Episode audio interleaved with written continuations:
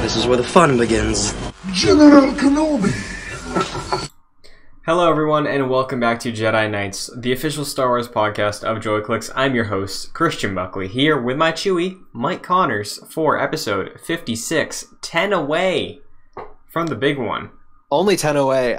You know, I was thinking about this earlier. Uh, do you think we've done more episodes remotely than we did in person? Yes, I feel, absolutely. I feel like we've we've gotten to that point. we Um, have.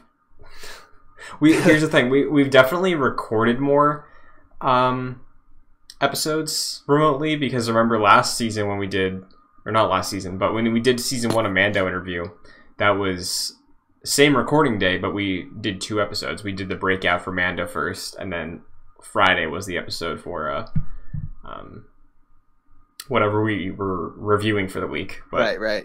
Much Mhm. simpler times, I guess. Yeah. yeah. Uh how you doing, Mike? I'm good, man. Uh, I think I was talking to you a little bit about this before uh, we started recording, but I was playing some Lego Star Wars earlier.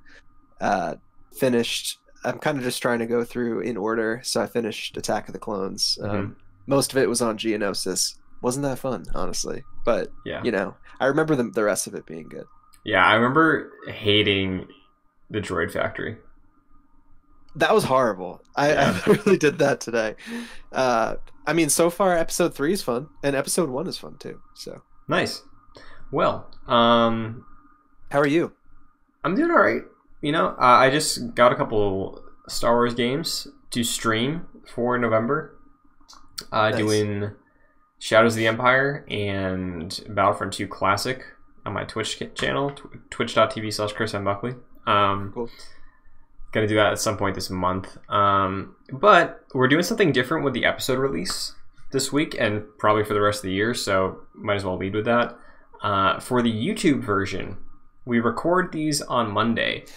Uh, because Mandalorian episodes drop on Friday, we figured, hey, we record early enough in the day on Monday that whatever post production stuff has to be done on my end, which uh, the, thanks to how we record is not a ton, uh, we can get the episode up. So we're uh, closer to the release of the Mando episode. So for now until the rest of the year, uh, new episodes of Jedi Nights posting Monday nights. Still gonna do live premieres. Uh, maybe we'll do a couple live episodes. We'll see what happens. But um, Yeah. yeah, Monday nights. I mean, I think this is a it's a beginning of a new era for Jedi Nights, I guess. Oh yeah, absolutely. Because I think we did our Mando reviews last year. The breakout ones were still posted on Mondays, so like familiar territory. But now we're like going all in. yeah, all in Mhm. on the Monday schedule, I guess. Yeah. Um, you know, it may, it may actually benefit us if there is any break late breaking news. We don't look like we're behind. exactly. It's very nice. um, yeah. Also, because uh, in the U.S. at least, this is posting Monday night. Tomorrow's uh, voting day, so if you can, if you're registered to vote, might as well go vote because uh, yeah, it's important. it's very important. I voted by mail, but uh, if you haven't voted, go vote in person if you can. Yeah. Um, yeah, I did the the drop off that a few days ago, done by City So Hall. e- so easy, man. mm-hmm. Mm-hmm. We should have done that many election cycles ago. Yeah. um, but with that being said, why don't we get to some Star Wars talk? Uh, kicking off with the Jedi Archives, our segment where we pull from the sacred texts of Wikipedia every week to educate Whenever each you- other. Uh-huh. Whenever you say sacred texts, I always think of like you know uh, Luke Skywalker in Episode Eight and like Yeah. the the Jedi books and everything. That's Yeah. what I that's what I imagine Wikipedia being. Yeah, that's like the server of Wikipedia. It's just that tree with all the books inside of it. That's right. Yeah, actually, it, it, it, the director's cut. They walk into the tree and it's just a big server room. Yeah. Uh, yeah. Uh, uh, Mike, why don't you kick us off this week? What did, what's your pick? What's your poll? What are you going to educate us on in the world of Star Wars? so I don't know if I've picked this before. I may have. I don't think so. Um, I'm picking a character whose name is, is Calo Nord. Okay. Uh, he's a human male, an infamous, infamous bounty hunter who lived during the Jedi Civil War. Uh, if you played Knights of the Old Republic, you're definitely familiar with this character. Um, I picked him because we will get to it later on in the episode. Uh, the this week's Mandalorian episode seemed to be uh, very much heavily inspired by uh, Knights of the Old Republic. Mhm. At one point, you do to go to Tatooine and encounter a uh, sort of creature that we'll t- talk about later. Um, that was visible in uh, and very focal in this next this new episode of the Mandalorian. Uh, right after you defeat this creature in the game, you get sort of just like attacked and ambushed by this guy, Mhm. and you have to you have to kill him. So that's kind of just what uh, what what sort of inspired me to to pick him. Uh, so yeah, he's just a bounty hunter. He he's a pretty he's a pretty bad guy, and uh, yeah. So there you go. Very cool. Thank you. I did not know that. I, I did see a lot of people hyping up the the parallels between Well- that mission, but we'll get to it. We We'll will. get to it. mhm. interesting to know that there was a, like a third party involved. Just some dude Yeah. waiting. Exactly. We'll get to it. Uh, I also picked a character from a video game, which I believe this character is not canon anymore, but it's a character I've heard a lot about before. Dash Rendar. All right. Yeah. There you go.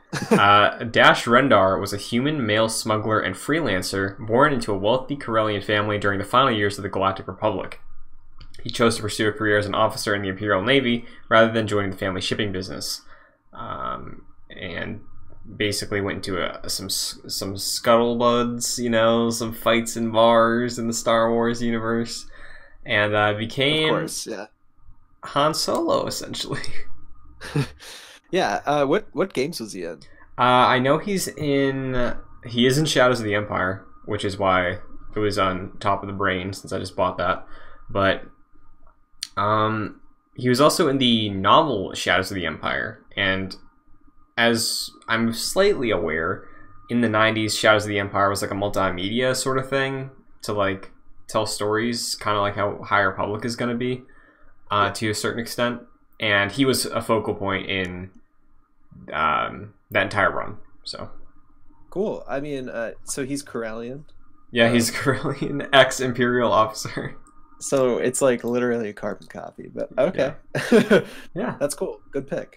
thanks. Yeah, uh, he and he looks pretty much standard white dude in a space movie that you'd expect. So Han Solo. yeah, All right. yeah. Well, uh, that does it for the Jedi Archives this week. Two video game polls. One, so a nice little tease. Yeah, we don't we don't uh you know talk about these at all. It's always a surprise Mhm. when, when we when we pull them on air. So I- I'm waiting for the day that we have the same one. yeah, it'll happen one day. It will. I'm sure. I'm sure of it. The way our brain our brain wavelengths will just connect. mm-hmm. And are, they already have in the past. Mm-hmm. Force dyad right here. Exactly. Yeah. Um, you want to talk more about John Boyega?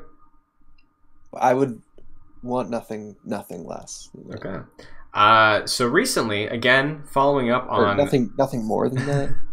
Whatever. Sure. You know what I mean. uh, following up on a few notable discussion points we've had over the past six months or so about John Boyega when it comes to Star Wars. Um, obviously, uh, probably in like I think it was like June or July, there was uh, his very uh, notable uh, shared stance and involvement in the Black Lives Matter movement that was basically taking control of the entire news cycle. Um, Led him to giving interviews and talking about um, his experience in Star Wars, which he was very transparent about in a GQ interview, Mhm. which we discussed in August, I think, is when that was around. Um, Yeah, it was like it was around then. yeah. Then recently, I think last week even, we talked about how in an inter- interview with I think Yahoo, he said that he'd be open to returning to Finn, and we That was that that was last week, I think. yeah. Um, so it's been it's been yeah it's, it continues. Sorry, I didn't mean to- Oh no, so I was gonna say we were wondering if there was like some discussion that went, went down, or if it was just him processing and moving on and trying to recalculate what is the right move for him. But this week we have an update via an interview with the Hollywood Reporter. Uh, again, for the same show he was talking about before. Um, he said in response to his GQ interview that was like tearing down the production of Star Wars when it came to his role. He said, "quote It was a uh, it was very honest and very transparent conversation that he had with a Disney executive. There was a lot of explaining on their end in terms of the way they saw things. They gave me a chance also to explain what my experience was like. I'd hoped that me being so open with my career at this stage would help the next man, the guy that wants to be the assistant DOP, the guy that wants to be a producer. I hope that the conversation is not such a taboo or elephant in the room now because someone just came and said it. So Honestly, that's that's great. yeah, Uh, I mean, obviously, you don't like to see the fact that this, like, he he spoke out for a reason. I think those are like really horrible reasons, and like, uh, I, I'm like glad that he spoke out about them. But it's it's good to know that like at least Disney didn't brush it off. Um, yeah, at least at least they they they made space for him uh, to sort of just like say what he had to say to Mhm. them to their face because maybe he felt like he couldn't before Mhm. uh, and what he has to say here about like you know he wants to be open so he can sort of like chart a path for people behind him i Mhm. think is really brave and like you know I, the, the person who wants to be the assistant dop like probably doesn't have the same amount of obviously doesn't have the same amount of clout as like john boyega does so Right. Mhm. when you have somebody that that high up you know making those points and speaking out Mhm. really powerful stuff Yeah, I, I recommend reading the entire Hollywood Reporter interview because he talked about um, sort of how he used his platform and the clout he gained from Star Wars to start his own production company, which is uh, producing non-English speaking films for Netflix. Um, that's cool a lot of productions in like East Africa and stuff like that. So it, it's a really interesting interview. Um, in terms of what it means for him in Star Wars, I think uh, obviously we noted last week that his tone changed. So I would like to think, based on the way we've seen him speak this year and how genuine it feels every time he talks about anything, that like he's probably satisfied with the conversation, you know, and it, he's probably happy that Disney is taking steps to listen and act on that. And because last week he was like, hey, if the story's there, maybe we visit Finn again. Like, it, it makes me think that he walked away hopeful compared to the really terrible dish that he was dealt since what like 2016 2017 honestly since the reveal ever since there was that whole like oh black stormtrooper thing Yeah, yeah, ever So, since then. yeah. I mean, I think like I don't know, it's just it's just good to see that they're like at least being open with him and letting him say what he has to say. Mhm. Um yeah, it's good good stuff. Yeah. So uh, maybe we see something from this in the future uh, in the meantime john Boyega is very busy so You know, I, I do want to say that like I feel like the original thing that he had, the, the original GQ article, it wasn't like I don't think he was trying to like ruin his relationship with Disney in any way. I think he was trying to like stay amicable, but just like calling out like the stuff that they did wrong. And I think that they obviously are are keeping like an open mind about it, which is good. Just wanted to make that point. oh absolutely yeah because uh, again we're not in hollywood but there is like a pressure you know to like not down like not speak ill of the productions you're on so Yeah. I, I think that's probably why there was that read but yeah i'm i'm glad that he's continuing to be very vocal about it and he should be Definitely. Speaking of more, EA Star Wars. Best transition I could do. That's Um, good. Yeah. So recently, the newest addition uh, to the world of Star Wars video games is Star Wars Squadrons, the dogfighting game from EA Motive, the studio that did support work on Star Wars Battlefront 2. Uh, they spearhead this new $40 Star Wars X Wing TIE Fighter experience, which seems to be received mixed to positive. Um, I still have not picked it up. I don't think Mike has either Have not. but um, what's interesting is that thanks to a job listing, we know that EA Motive is already working on their next Star Wars project. That's interesting. Um, does the job listing have any details or? So there, there were two job listings that appeared, uh, both of them for EA Motive. One was in relation to the IP of Star Wars. The other one was for a new original IP from EA Motive. Um, which, first off, uh, in terms of like a studio perspective, I think it's interesting because EA Motive, as far as I'm aware, uh, or at least as long as I've been aware of that studio, I just knew that they did support work for Battlefront. So like seeing them branch out and start being able to make more stuff like Squadrons, another Star Wars game, and then a new IP, that's cool considering EA has a history of like shutting down studios, not like fostering growth for them. Right. Yeah. I mean, it just makes me wonder like EA just does such a wide range of things that Mhm. I wonder what sort of game this is going to be. Um, I mean, they just came out with Squadrons, which definitely seems like, like you know, like a B tier game compared to like the A tier game that a Fallen Order is. You know what I Mhm. mean? Mhm. So it makes me think like I don't know if they're trying to come up with another one of those, maybe like forty dollar less impactful games, or if this is like an IP that you know is going to be more feature length. You Mhm. know, um, who knows? I don't know what you think. Yeah, I, I'm with you. I think based on the scale of everything and the fact that they ship squadrons, we're like, we're not adding anything, and now there's news that they're already gonna go headfirst on a new Star Wars project. It makes me think it's probably a similar scale thing to squadrons, and honestly, I kind of like that because the thing is, if we can get maybe yearly obviously I don't think their game would be next year, but maybe there's another Star Wars game next year. Um, if we can get into a cycle of a Star Wars game a year, you know, and next year we do have Lego Star Wars, so that would fill a void. That's not EA, but still new Yeah. content.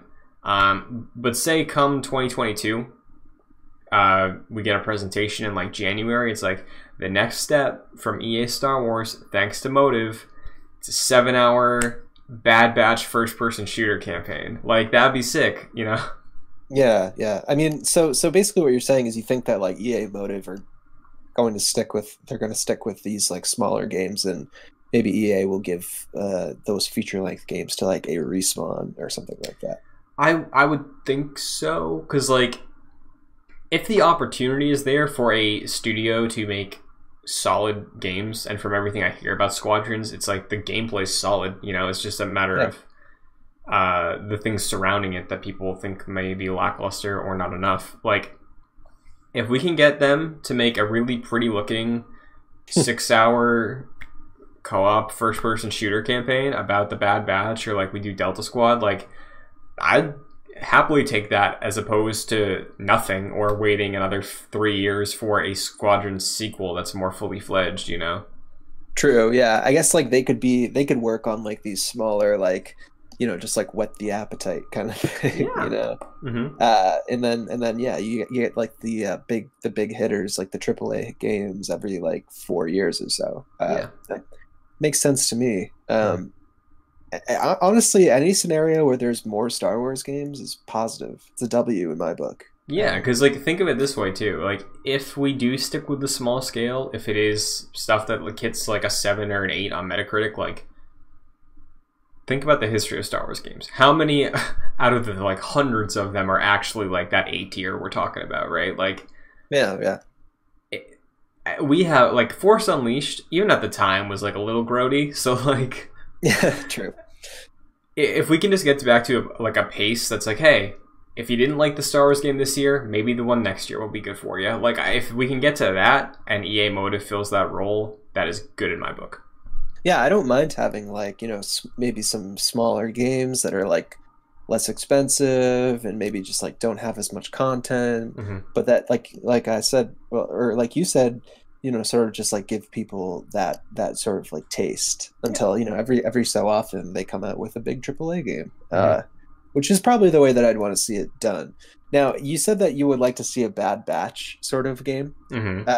is like are you set on that or would you just want to see like something first person or, or are you kind of just set on like the bad batch specifically Well, because uh, what I'm thinking is that I'm trying to think of what EA Motive is comfortable with so far. So far, it's been flight stuff and support on Battlefront. So both of those are a first-person perspective. So I'm assuming we're gonna stick with that trend of like First person, okay. So what can we do with first person? I don't think a first person Jedi game would work. So probably Yeah. a Trooper game. If we're making a show about the Bad Batch, might as well go all in and be like, hey, the Bad Batch video game, six to eight hour campaign. You can play a co-op. That's it. Yeah, Forty bucks. So. That would be cool. That would be cool.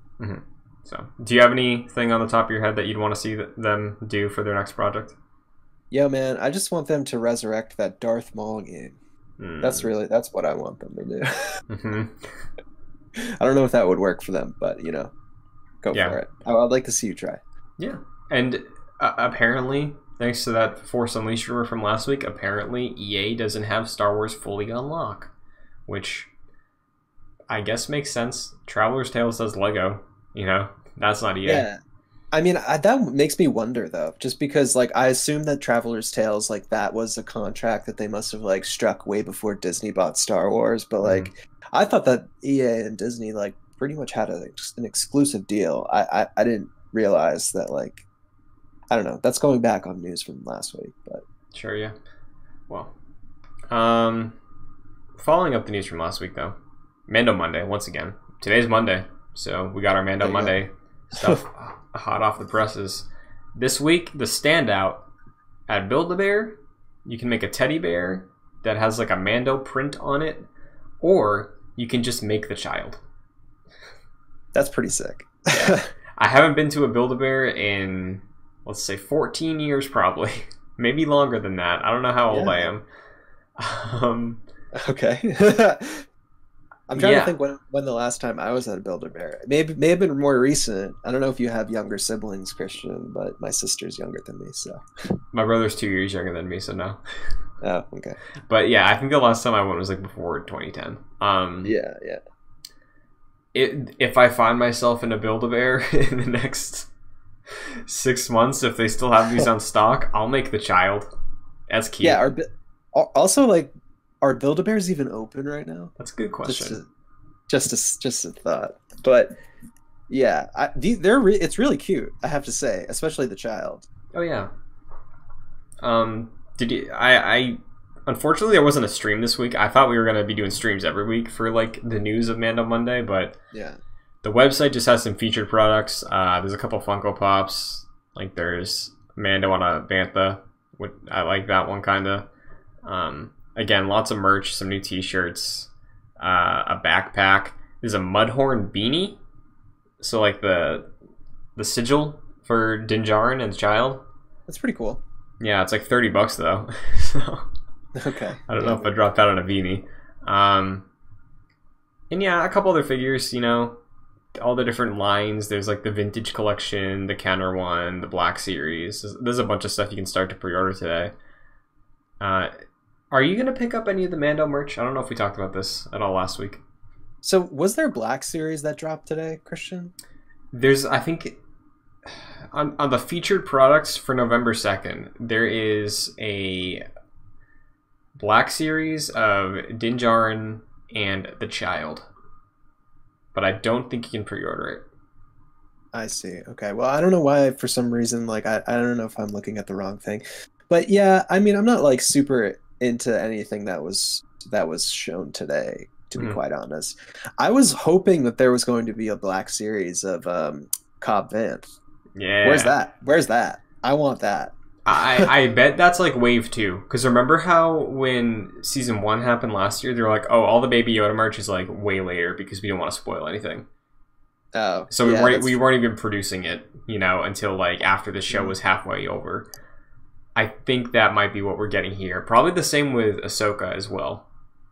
Probably. I I the thing is though is like I was just sort of I was watching this week's episode and I was like I want a black series figure of him. Yeah, me, me too.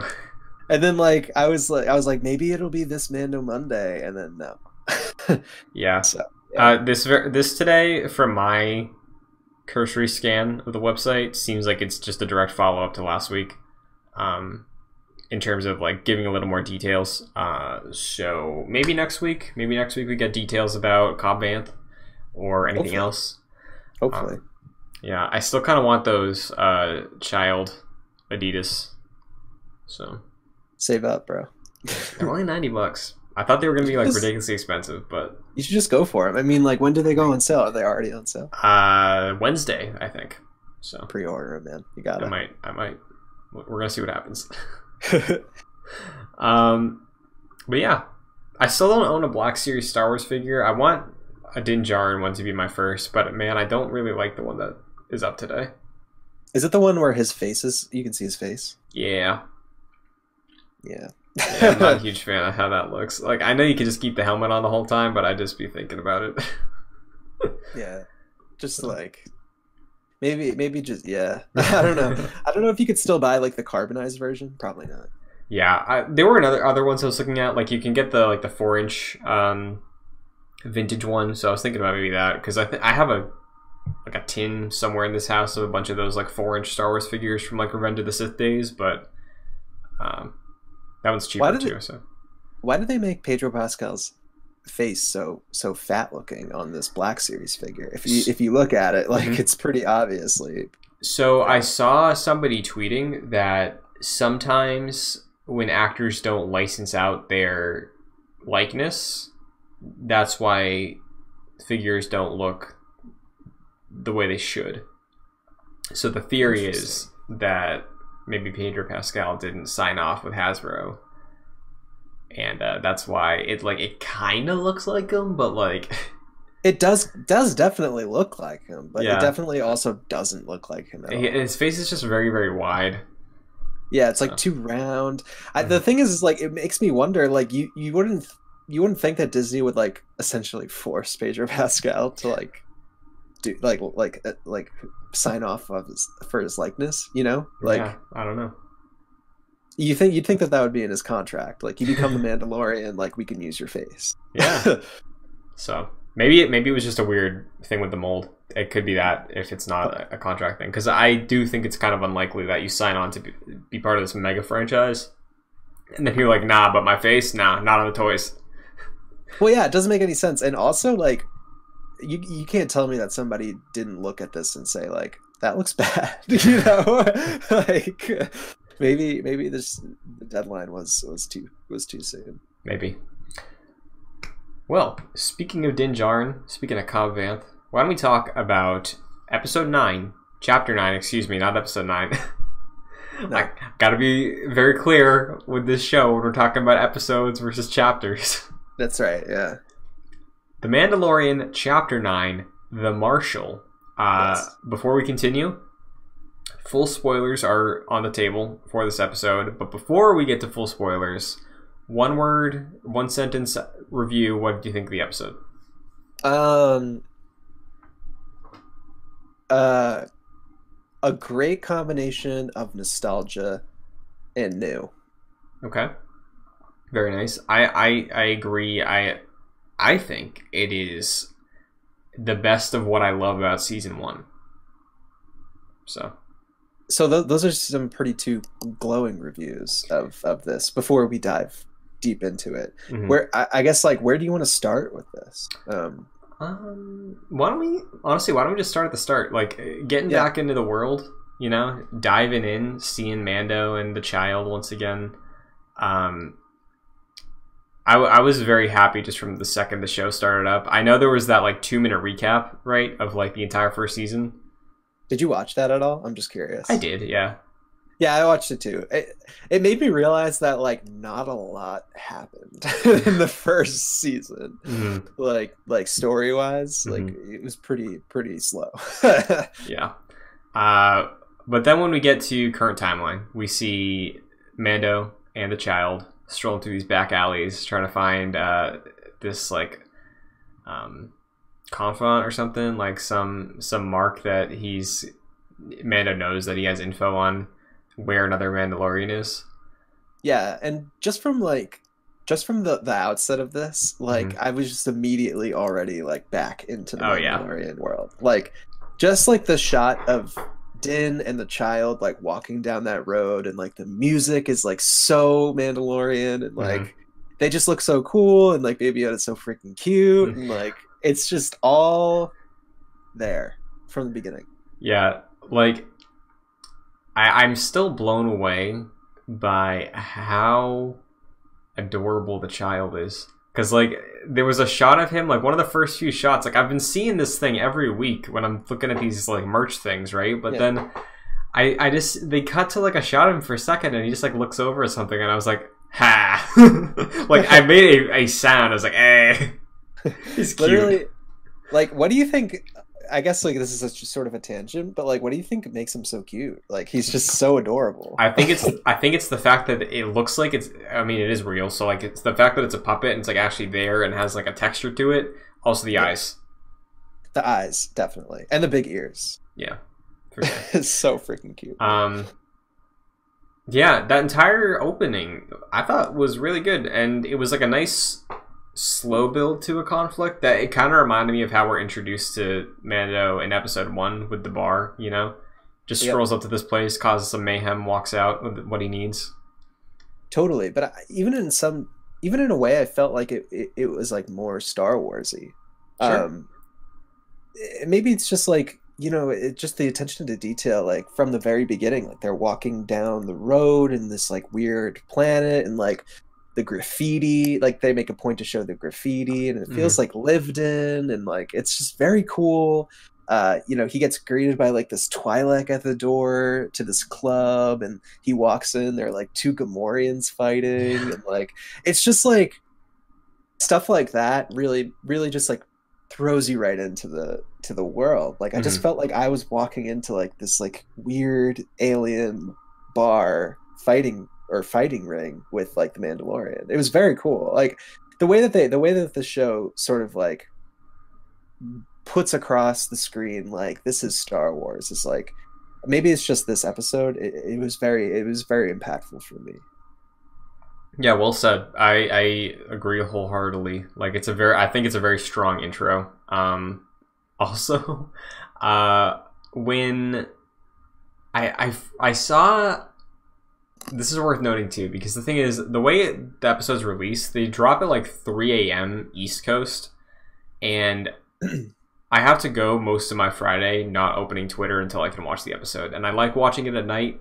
I didn't this uh, last week because I had something in the afternoon, but um, I, I had Twitter open for half a second and I saw one tweet, of course, about the episode, and I saw, oh, what a, a great cameo, and then I saw obviously comparisons that we'll get to later, but um, when we were introduced to this mobster guy, I was like, the voice sounds familiar. This is probably the cameo. It's like it's, it's an alien in makeup who's like really has a lot of dialogue. So this is probably that cameo. So I was like mostly focused on just trying to figure out who it was and not paying attention wholly to like what he was saying.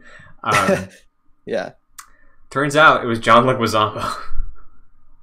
I, I you know you gotta love when there's you know like New York New York aliens in Star Wars.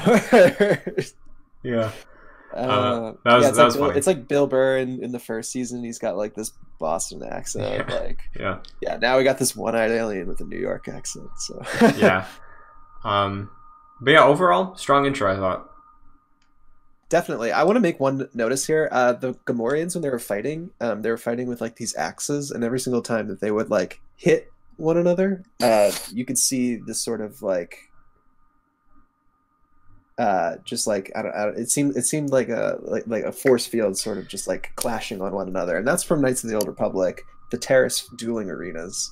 Um, interesting stuff.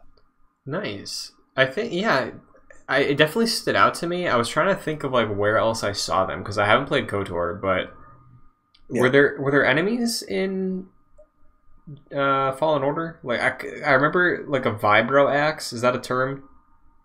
Yeah, I'm looking at the Wik- Wikipedia right now. I, vibro axe is a term. I know, like the Mandalorian has like a vibro, sh- a vibro sword, like a vibro knife. Okay.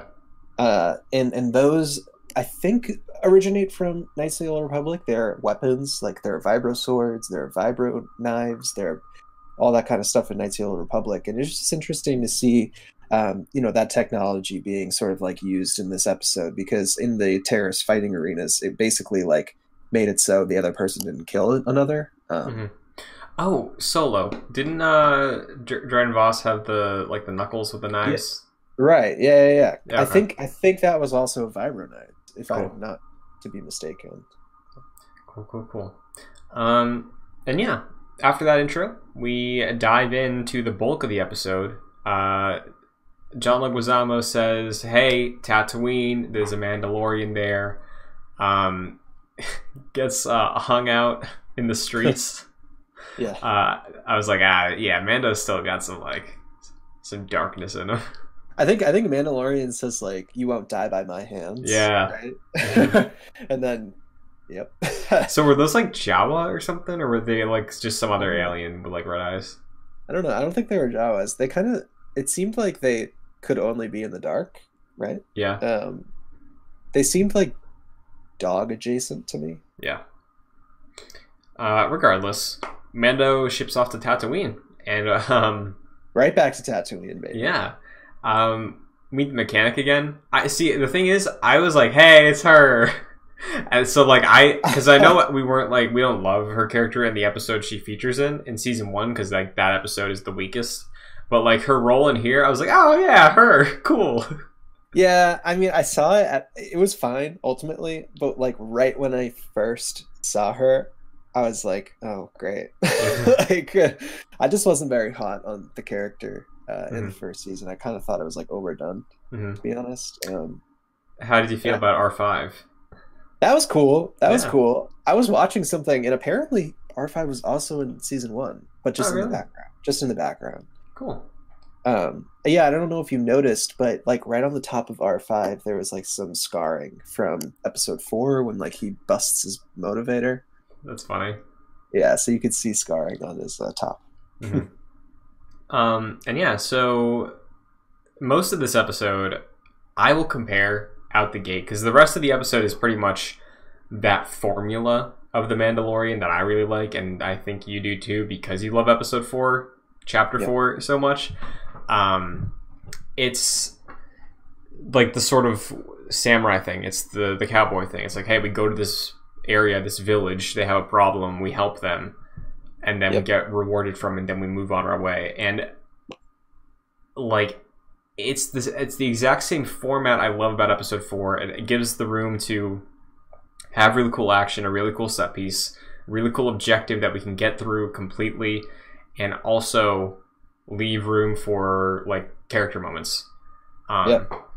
So I really thought it was great. I thought Jon Favreau did a great job. Uh, first episode he's directed. Would love another one. Um, so yeah, why don't why, Mike? Why don't you let us know who we meet here?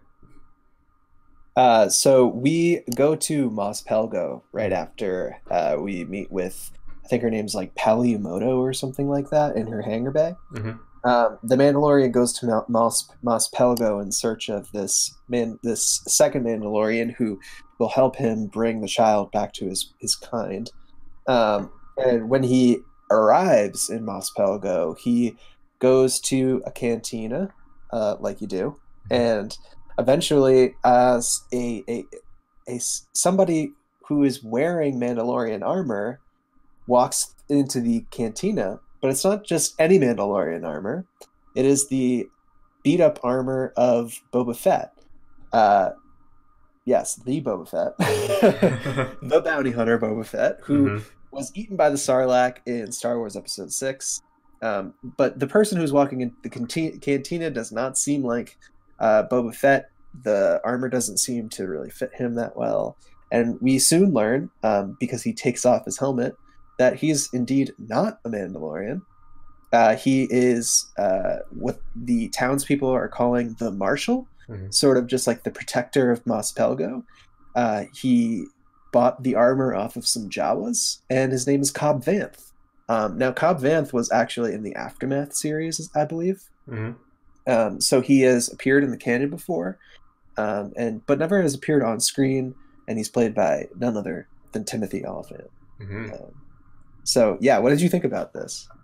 I again, we talk introductions. I loved his intro. Like, Yeah. the standoff with like the hand on the gun when he walks in the bar, and then he's like, there, he's like, oh, we're we're cool, don't worry. And like, I love to, especially because like with season one, and like I, I think this is just so strong and like following up on things from season one because like you can tell Mando feels like he should trust the guy when he's Yeah. first like talking to him, and then like the second the helmet comes off, like twist. It's like oh, okay, like You could like almost see it in his body language, like Yeah. how the Mandalorian like changes. hmm Yeah, I, I love that. That was really, really good. Um, but yeah, their entire interaction, I really liked their back and forth. I hope we get to see more of him. Um, Me too.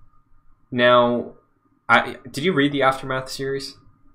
No, I never did. I just Okay. know like from after the fact. Sure. Uh, after this episode, I did some research, and I know Mhm. that he's from those books. Now, correct me if I'm wrong, but I feel like at one point it might have been one of those books because again, just from like knowing about their existence, did he find the armor in one of those books? Like, was it known that he Cobb Vanth was a character that had the armor? Yeah, I think I think he I think it was known that he had Mandalorian armor. I don't Okay. think it was known that he had Boba's armor specifically. Gotcha. I, I mean, may, maybe I, I don't know. Like I said, I didn't watch didn't watch the old. Uh, I mean, didn't read the books, so I don't know. hmm Yeah, well, uh, I really liked him a lot, and I thought Timothy Olyphant fit into the Star Wars universe incredibly well.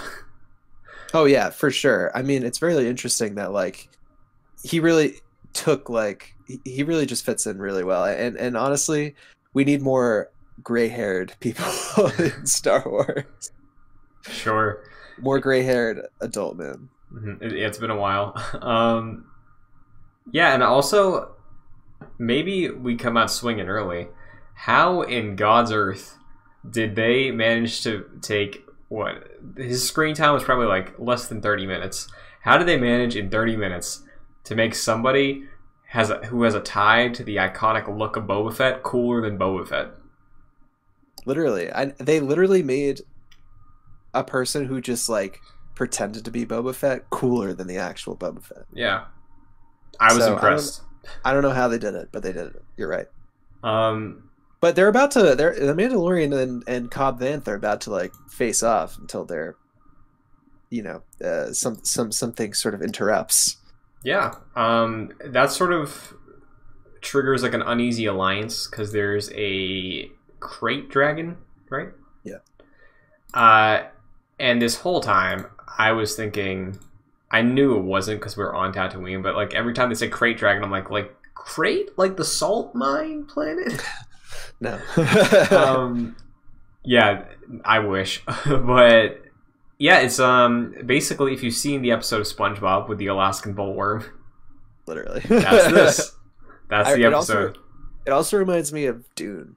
Uh, sure, yeah. Like the sandworms in Dune. Uh, Mhm. A bit of a different. Uh, like the sandworms in Dune don't specifically like try to like eat livestock, but yeah, similar sort of concept. hmm Space worms uh, terrorizing a colony. Uh, pretty cool. Yeah. Cool concept. You know? I thought it was cool. Um, I mean, I didn't know this at the time because I don't think we've really. it- it- it- when when it attacked Mos Pelgo, it was sort of just like, what is that thing? But later on, when they sort of explain that it's like a krayt dragon and everything, there's some pretty interesting connections to Knights of the Old Republic. I don't know if you want to get into them now, or if Oh, please. just want to. Okay, so uh, actually, it might be best to get to, get to them in a bit. Okay, sure. Um, Yeah. But yeah, after that, we like set up the conflict of everything. It's like, okay, Mando, it's it's you, it's Cobb, it is the Tusken Raiders. Yeah. I honestly, I really liked just everything about the episode. I don't think there's anything I didn't like. I don't know if that's just the hype of me wanting the show to be back or what, but I thought we moved at a good pace. I really thought they introduced a lot of cool twists on things we're familiar with. Like, I'm really glad we got to see the Tusken Raiders humanized, you know? Like, Oh yeah. for so long they've just been the sand people and like that carries some uh, connotations behind it you know um Oh yeah. So seeing them be humanized like i liked that you know it was something new. It was like it, it still looked at them in their role in that world where it's like yes they are very violent but we there's a common goal here you know? So i really liked looking at tatooine which is like oh we're back on tatooine again like it brought a lot of new things to the screen at least uh, regarding tatooine. So i give it a lot of credit for that Oh yeah, for sure. It, it definitely did a lot to sort of just like expand the lore in a way. Mhm. Like we we never got such so much backstory about the Tusken Raiders before. Uh, Mhm. in in in something so mainstream. Uh, and I really like that too. Mhm. Where did the Mandalorian learn Tusken? He's like so good at it. Yeah, I. I mean, he's clearly uh, well worn in his role, you know, as a wanderer. So yeah, sure, but like that seems like a hard language to pick up. yeah, probably. I don't know. That's that's. I wonder if there's a story there. There probably is. I bet that's a comic. You know. I'm sure. I'm sure. Um, what did you think? They, oh, go ahead. oh, I was just gonna say that they all end up sort of coming together and, and unifying in this one goal to Mhm. to kill the Krayt Dragon. Can we Um, can we say slay the krayt dragon because this is a, a dragon story? Yes. It's so, yes, the, the the people of Mos Pelgo, the Mandalorian, Cobb Vanth, and the Tusken Raiders team up to slay the Krayt Dragon. Very nice. Um, I was gonna ask you, uh, as we're like learning about the history of this village and uh, their relationship with the Tusken Raiders and the Krayt Dragon, what did you think of Cobb Vanth's like recounting of his story? Because I really liked it. I liked that it was his perspective and it was a shift in that way, and Yeah. It left things a little questionable, kind of, because like it's only his perspective, a certain point of view. You know, it's like, did he Yeah, actually run? Like, what? Like, did he steal that? Like, what? What actually went down? Um, what do you think of that whole thing? I mean, yeah, I think it's I think it was it, it's safe to be skeptical about something like that. Like, Yeah. you know, he he makes him he makes himself seem like a badass, Yeah. like who's like totally justified. Uh and like we just don't know if that's like his character yet. Like, you know, maybe he wasn't maybe that maybe that wasn't very altruistic of him. Like he says that he he gets the armor and he uses it to like save the city and stuff, but like we don't really know like what's been going on. Um and we also don't know like if yeah like you said like if he escaped the way that he escaped hmm um, yeah it's just interesting to see that i think it also does a lot to sort of like help those people who may not be as into star wars to sort of like place this in the timeline Mhm. because we do see like this the death star explode Yeah, that was Uh, really cool. it was really cool to see that from that perspective uh just like other like random people like watching it happen um and celebrating uh yeah i just think that it helps for because the mandalorian's pretty popular now it kind of helps like place it in the timeline for some people who may not be as into it as we are Yeah, good point. Um, I'll add on. I would like to see that two to three minute sort of uh, certain point of view esque uh, narration and action from a lot of other supporting characters because we didn't really get that at all in season one. But like, if we can at some point get like a Greef Karga thing where he's like sort of going through the motions of like what it was like meeting the client or something from season Yeah. one, like Yeah. that'd be super cool. I would love that.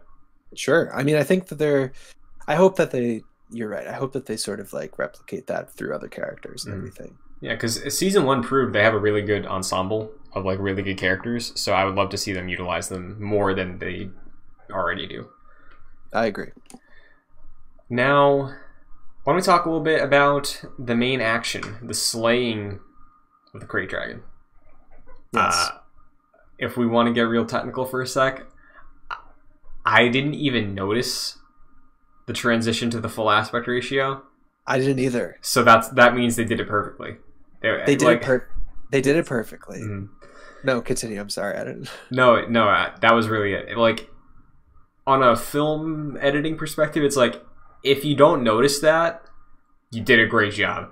And I thought the the transition out of it was really cool too because it was like looking like back and like focusing on Mando sort of, so it was like a zoom in effect as they were going away.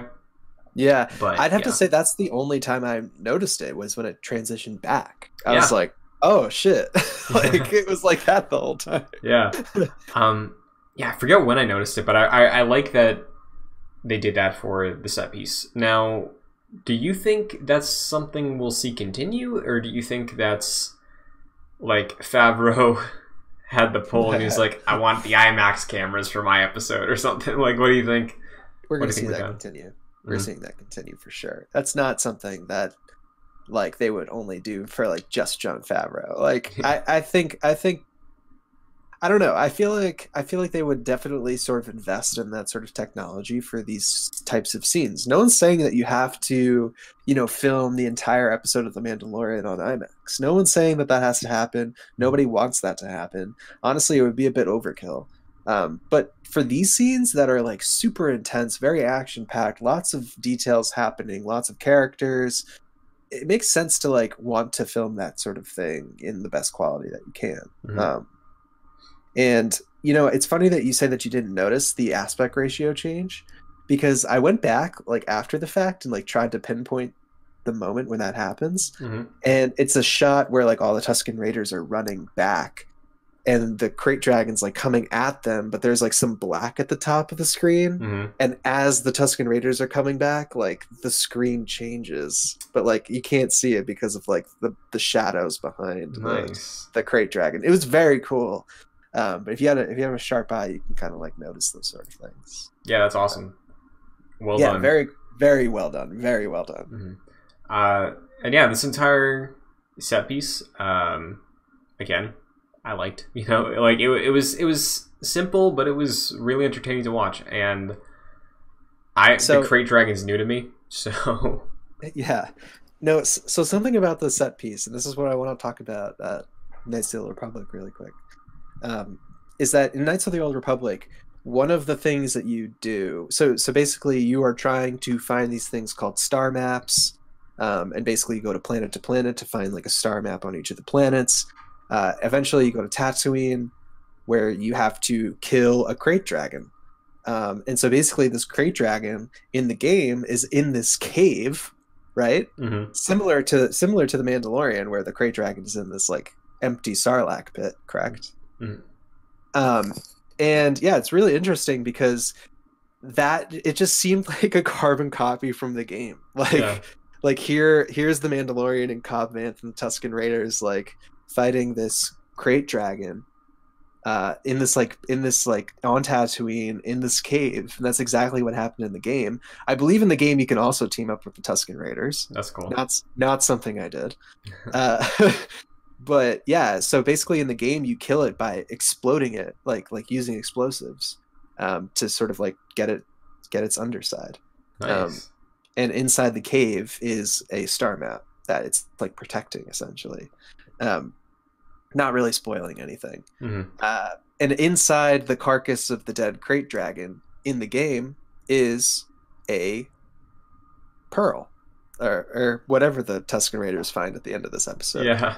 Mhm. So it's that's something from Knights of the Republic when the Tusken Raider like took the pearl out of Yeah. and like held it over his head. I was like, there it is.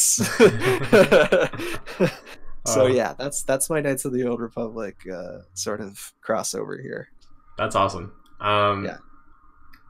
There was another thing I saw too, because I saw a ton of people posting stuff, um, just like little references, more than I saw, I think, in season one. So there was a lot in this episode. Um, Mhm. That was really, really cool. That was the notable one. Uh, I also saw. I, I don't. This is.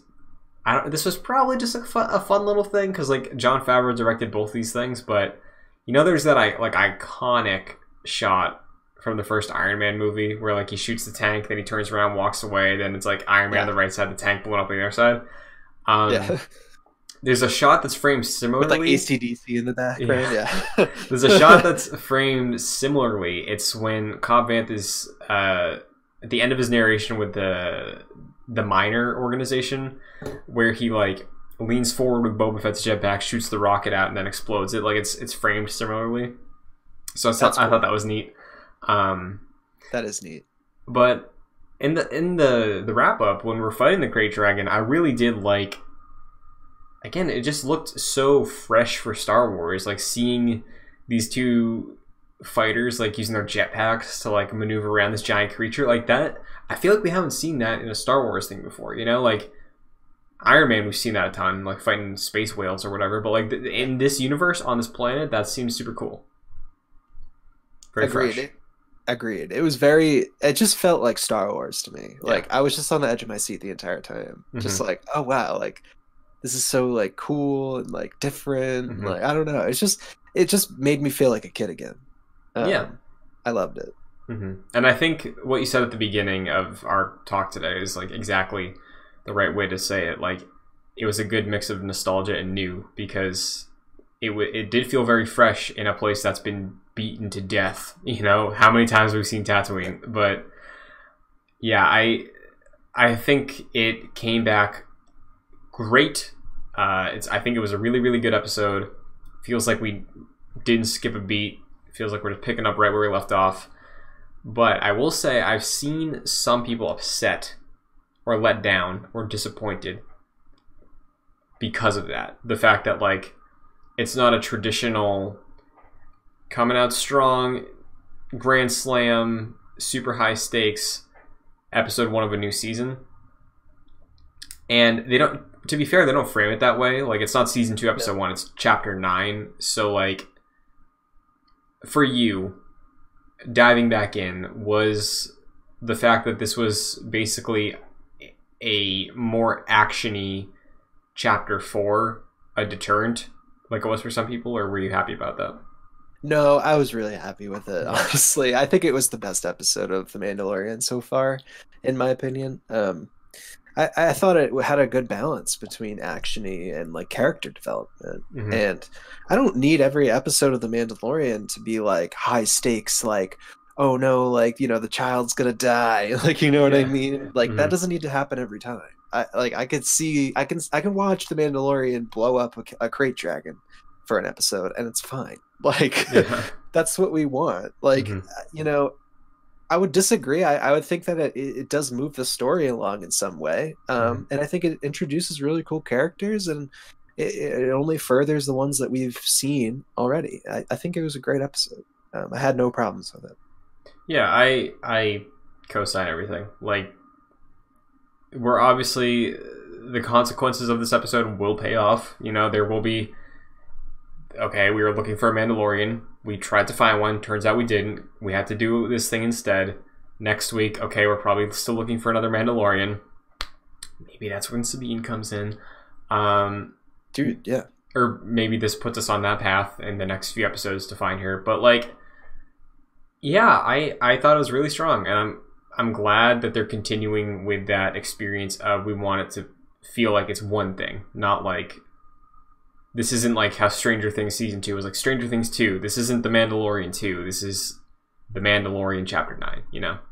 Yeah, I mean, like like you said, like to be fair, this is chapter nine. It's Yeah. not you know season. It's not season two, episode one. Mhm. It's it's not supposed to set up anything. It's just a continuation of the Mhm. story that left off, and like like everything, and like even just life, like you know, it it's not everything's going to be like super interesting and high stakes all the time. Like Yeah. it's just what the Mandalorian did after Nevarro. Like Yeah. you know what? Like he had a little bit of a setback, and Mm-hmm. that's what you had. That's what you got to watch. Let's wait till next episode, see what happens. Like Yeah. And if we there, get there are next. There are epi- more episodes coming. Like yeah, and like from my perspective, again, as somebody who really liked episode four, and I liked uh, the the heist episode a lot too last season. Like, if we get more episodes like this, I'm fine with that. Like, I I think Yeah. if we hit story beats, like if we hit a major story beat thing, like at least three or four times this season, I, that's fine. I, I I'm fine with everything else being the same framing of this because we're still moving. You know, like every week we're doing something. You know, it's like we're not hanging on any, anything too long. So No. if yeah, if, if it's not something you're super in love with uh, plot wise, it's like okay, you're still getting some content next week. It will be a different plot. So uh, yeah. and I, it's one of the, it's Mhm. one of those things that like you know this this episode for instance like it's not like we didn't go anywhere Yeah. we did it's just there there there wasn't as much of an emphasis on it which is not a bad thing Yeah, so I, I think I think it's worth saying ahead of time because I know with season one it was a lot of uh we getting back to that like Empire Doctor anytime soon. Like I, I Yeah. think I think with the hindsight of that, seeing this episode, seeing how strong this episode was without really touching on anything like that for progressing the mystery of this show, be prepared for more of that this season. We will at least, I can guarantee you, we'll have at least one episode that gets into the greater mythos of everything. But like, Yeah. be prepared for more like this. I think. I mean, I think that's like one of the things that kind of caught me off guard with season one. I didn't expect a lot of episodes to be sort of like not as heavy on the plot. Mhm. That's that's not something I expected. But going into season two, I know what season one, one was like, and so I, I feel like I'm a little bit more prepared for that. Um, Nice. Uh, that being said, they drop Boba Fett on you at the end, like actual Boba Fett. Yeah, like literally, literally Boba Fett. Yeah. like I here's the thing though, like everybody's saying it's Boba Fett, and like it's like 99 percent a chance that it's Mm-hmm. So- Boba Fett. Let me ask you, because the thing is, when we saw it at the end, obviously it was a Boba Fett heavy episode with the armor and everything like that. But when we saw Temuera Morrison, I was like, Rex, or is it actually Boba Fett? Right, that's what I thought too. I was like, it could theoretically be any of the clones. Yeah. So, like, do you have a? You're putting your chips on something specifically? Like, what do you what do you think? I mean, you know, I think it's Boba Fett. Mhm. I think it's Boba Fett for a few reasons. okay. I, I I watched a few things about this. This is not completely like my own uh, Sure. thoughts thoughts here, but like the way like his age seems seems you know like his age seems right. Yeah.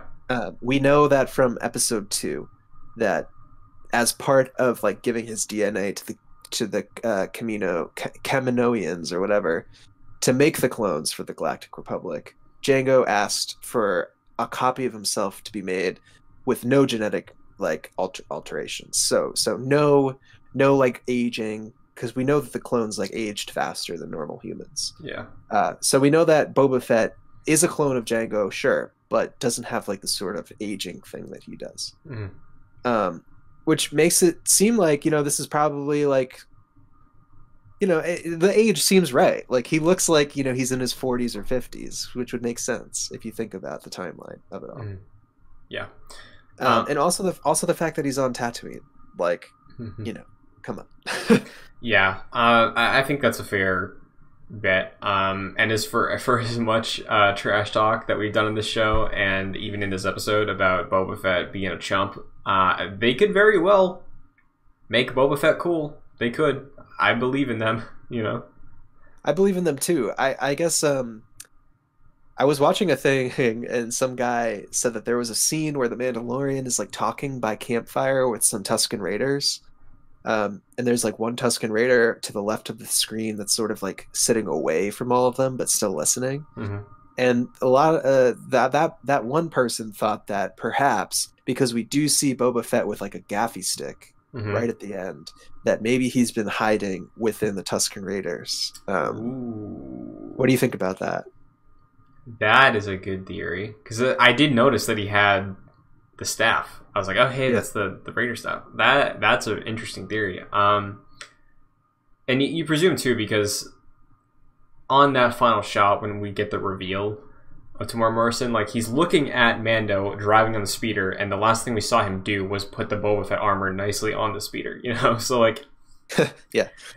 It, it, I think it's clear that he's looking for that. Um, Right. and I think that lends the idea that it is Boba Fett. Honestly, for like a good chunk of the episode, especially after like he's uh, Mando started trusting uh, the Marshal more, I I thought we were gonna get a moment towards the end where it was like, uh, the hit the armor the person this armor belonged to actually was not a true Mandalorian, and he stole it from the Mandalorians, and that's how it ended up in his hands. Uh, he's a disgrace to the people. You, in your efforts, have done so much more to live close to our code than the original owner did. So I gift it to you. I mean, yeah, it's and that's the thing. Like Django Fett, like, was he even like a Mandalorian? I don't think so. I uh, think he was, and then he like left. I think he was like, I think he was like from one of the planets, right? And then like they had some falling out or something like that. Yeah. I, I'm not like as I'm not well versed in the Django lore. I, yeah, I'm not either, but I, I'm pretty sure that he's not like a true, true Mandalorian. I think like he was, he left, and then because like obviously in episode two, he's taking that helmet off all the time. You know, like he doesn't live by that code. So yeah, Right, exactly.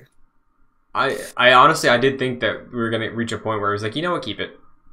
Like you, you, you earned it. Yeah, no. yeah, it's not happening. I mean, yeah, but the Mandalorian doesn't know yet that that's not really a Mandalorian's armor, but Mhm. sure looks like it. I guess I'm I'm curious. What do you think? Um, what do you think? Like Django, if it is indeed Django, which we're pretty positive it is. You mean I Boba. yeah, Boba. My Okay. my apologies. Uh, we're pretty po- we're pretty positive that's Boba Fett, but Yeah. you know, I guess it could be one of the other clones, though it wouldn't really make any sense. Mhm. Um, what do you think Boba's role is in the rest of the season? Here's Assuming that it is Boba. You know what? I think maybe next week or the next episode.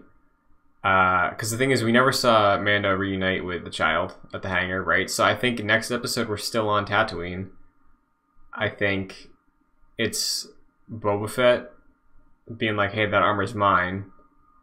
They have a talk because he's like, "Oh, you're the Mandalorian that I'm looking for.